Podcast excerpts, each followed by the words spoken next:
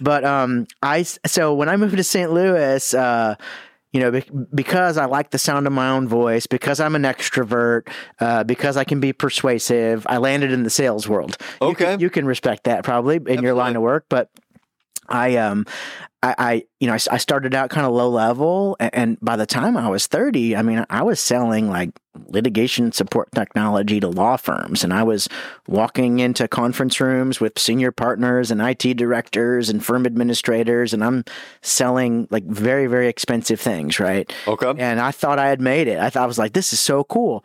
And I was going to church regularly. Uh, You know, at, at the time, um, things seemed to be going super smooth in my life, right? Mm. Um, and and and I just thought I. I love that word seemed. Like it seemed. Yeah, I'm careful with my words. Yeah. It seemed like it was going smooth, and, and, and perhaps it was for that season, but you know, I I, I use I I joke around, right? Because God has such a great uh well, first of all, he has a providential plan. He's such a wonderful chess player.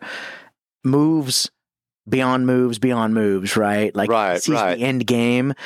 And all these years, I'm learning how to sell things, and I'm learning how to uh, uh, craft an argument, and I'm learning, you know, and I'm not perfect at this. I, there are people better at it than I am, I'm, but you know, this is like part of my my job, right? Is to talk about something and to answer objections about it, answer questions, and and and so I'm doing this in in my career, and then I'm also I'm having lunches and, and meetings and building relationships with non Christians, and and not- I wasn't like the guy, you know, standing at the cubicle like with a bullhorn talking about Jesus, but I always would try to just slip in these little nuggets and drop hints and plant seeds. Mm. And whenever I had the opportunity, if somebody would be like, hey, you know, you talk about things that you do at church, or you sometimes slip in that, you know, you're a believer, or you'll talk about a Bible passage. Um, you know, I'm curious about that. Right. Uh, you know, sometimes it's positive. Sometimes I just got people that just wanted to argue, but I'm wired that way. So I didn't take that as a threat. I'm like, hey, cool. Let's, I mean, I like that too. You want to debate? Let's go debate. Let's have lunch, you know? Yeah. And so I'm, I'm doing this in my career, like almost as a hobby.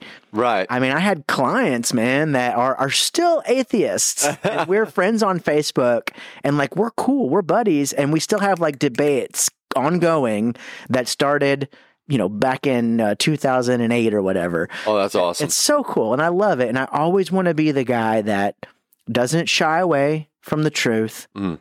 that doesn't water down what I believe. I mean, I'm a Christian, card carrying Christian. I even believe the weird stuff, right? right. and yet like i'm i'm fine with people that have different points of view Hey, thanks for uh, watching this short with us today. And if you like it, check out our full episodes on our uh, channel and website. Uh, we'll put those in the links below. And as always, Scott, Like and subscribe, or subscribe and then like, whatever order you want, really. whatever order you like. Yeah. Thanks.